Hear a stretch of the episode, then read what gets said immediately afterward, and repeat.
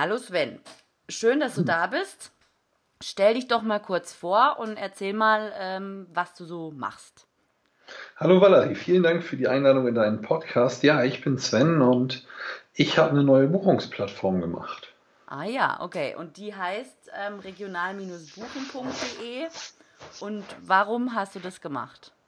Genau, die heißt regional-buchen und ich habe die aus dem Frust selbst herausgemacht. Ich habe jahrelang selbst ein kleines Hotel geleitet mit 18 Zimmern und irgendwie am Monatsende mal die Rechnungen zu kriegen, 800 Euro netto hier, 1200 Euro netto da, war halt immer viel Holz und dann noch die administrative Arbeit dahinter und dann hast du halt zwei Möglichkeiten. Entweder sagst du steckst den Kopf in den Sand und lässt alles so, wie es ist, oder du versuchst, was zu ändern. Und ich habe halt versucht, was zu ändern. Oder ich versuche gerade, was zu ändern. Okay. Und was unterscheidet diese Buchungsplattform von den anderen, die es da so gibt? Erstmal würde ich sagen, der ganz große Unterschied, es wird halt nicht auf Provisionsbasis abgerechnet, sondern über eine monatliche Fee.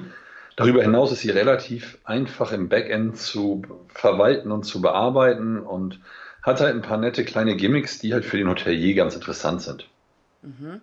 Und was wäre ein USP, wenn man dich danach fragt? Was ist das USP von regional-buchen.de? Der größte USP von regional-buchen ist, glaube ich, die Vision, die dahinter steckt. Einfach einen Buchungskanal dagegen schaffen, gegen die beiden großen, gegen Booking und gegen HRS, einfach zu sagen, man schafft es nicht mehr alleine, weder der Hotelier noch eine Plattform und es geht halt einfach nur zusammen und einfach diese Vision dahinter Hand in Hand vielleicht was mit dem Hotelier, mit der Plattform zusammen zu ändern. Das würde ich jetzt so als größten USP bezeichnen. Okay, schön. Also so das Wir-Gefühl. Genau, das Wir-Gefühl und der Hotelier braucht halt auch keine Angst zu haben, dass er die Gäste auf den Buchungskanal von regional-buchen schickt, weil es gibt halt keine Provisionszahlung und wir haben eine WBE mit da drin, die du halt auf deine Webseite mit einbinden kannst, die du auch in Facebook mit einbinden kannst, die wir auch stetig weiterentwickeln werden, die halt bei anderen Anbietern alleine wesentlich teurer ist als das, was wir im Monat an monatlicher Fee haben möchten, mit Bereitstellung der Plattform, mit Bereitstellung der WBE, mit Bereitstellung der Rabattfunktionen und was regional-buchen alles sonst noch kann. Mhm. Und das sind auch Gründe, warum sich Hoteliers an dieses OTA anschließen sollen? Oder welche Gründe gibt es da noch?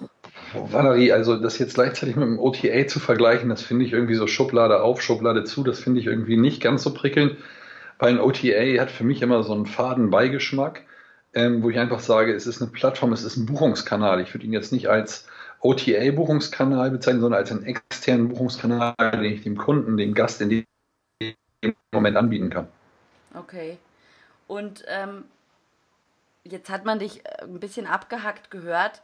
Du willst also nicht als OTA gelten, sondern es soll einfach ein neuer Vertriebskanal für die Hotels sein. Genau, es soll ein Buchungskanal werden für die Hoteliers, die sie gehen können, dass sie einen Gegenpol bauen können, gemeinsam halt zu Booking, zu HRS. Und zu den großen bestehenden halt. Und was können Hoteliers von regional-buchen erwarten? Inwiefern erwarten? Naja, wie ist zum Beispiel, wie wird die Reichweite erreicht? Wie machst du das Marketing für diese Plattform? Gut, das Marketing ist grundsätzlich so angelegt, weil es relativ schwierig wird, gegen das Marketingbudget von Booking anzukommen. Ich glaube, Booking hatte letztes Jahr ein Marketingbudget von $4,2 Milliarden oder Euro. Ich glaube, das macht den Unterschied dann auch nicht mehr allzu groß. Also das schaffst du kaum eigentlich. Und deswegen ist halt der Ansatz zu sagen, mit dem Hotelier gemeinsam, wie halt über die sozialen Netzwerke, wo wir halt sagen, wir verlosen Hotelgutscheine von unseren Hotels, wo wir halt Reichweite mit generieren wollen. Wir wollen halt über Content kommen, über ein bisschen lokalen Content, halt so ein bisschen dieses Airbnb-Feeling mit aufnehmen und dadurch halt kommen und dem Hotelier auch sagen, hier, pass auf, du hast hier Drucksachen, also zurück zum klassischen alten Print, leg ihnen die Rechnungen bei, hab keine Angst, deinen Gästen einen neuen Buchungskanal zu zeigen. Mhm. Und kann man über die Plattform auch Tagungen buchen? Gibt es das auch schon?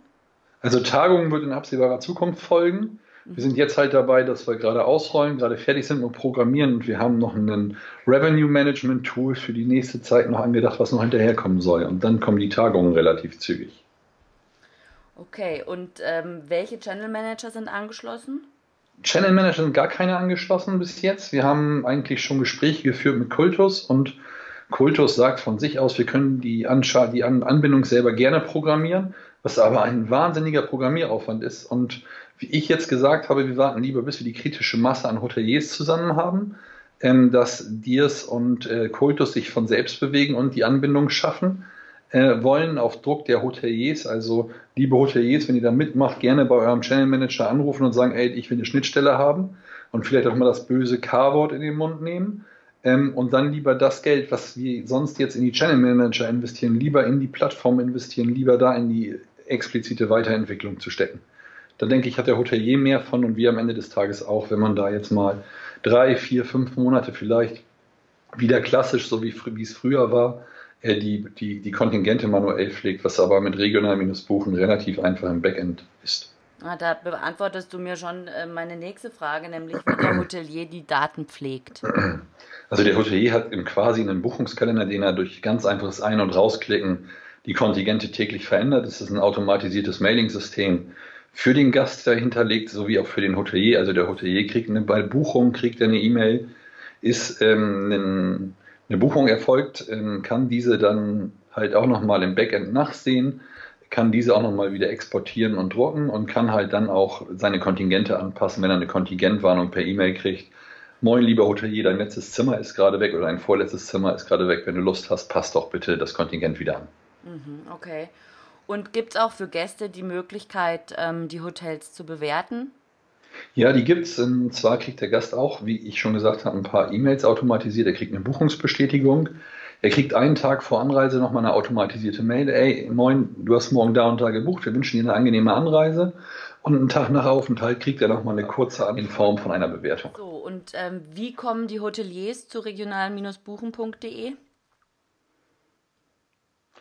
Du, der Hotelier hat mehrere Möglichkeiten. Der kann uns erstmal eine E-Mail schicken an info@regional-buchen.de, auf die wir uns dann selbstverständlich sofort zurückmelden.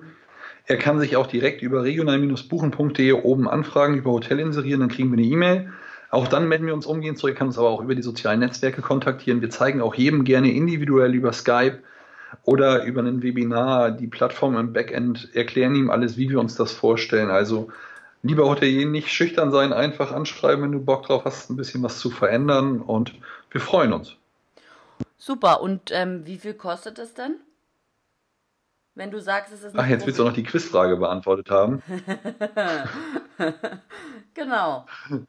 Also jetzt bin ich zwar ins Wort gefallen bei Provisionszahlung, aber du hast recht, keine Provisionszahlung und wir sind bei 49 € netto im Monat. Was halt wesentlich günstiger ist als teilweise bei anderen Anbietern, lediglich nur die WBE. Okay. Also ich denke, ein recht fairer Preis für einen Versuch, um was zu verändern. Sicherlich für alle ein steiniger Weg, aber so ein bisschen Don Quixote vor den Windmühlen und ein bisschen Spaß haben und der Versuch macht klug. Und ich denke, wenn man mit der Einstellung da rangeht, dann hat man noch eine reelle Chance, was zu verändern.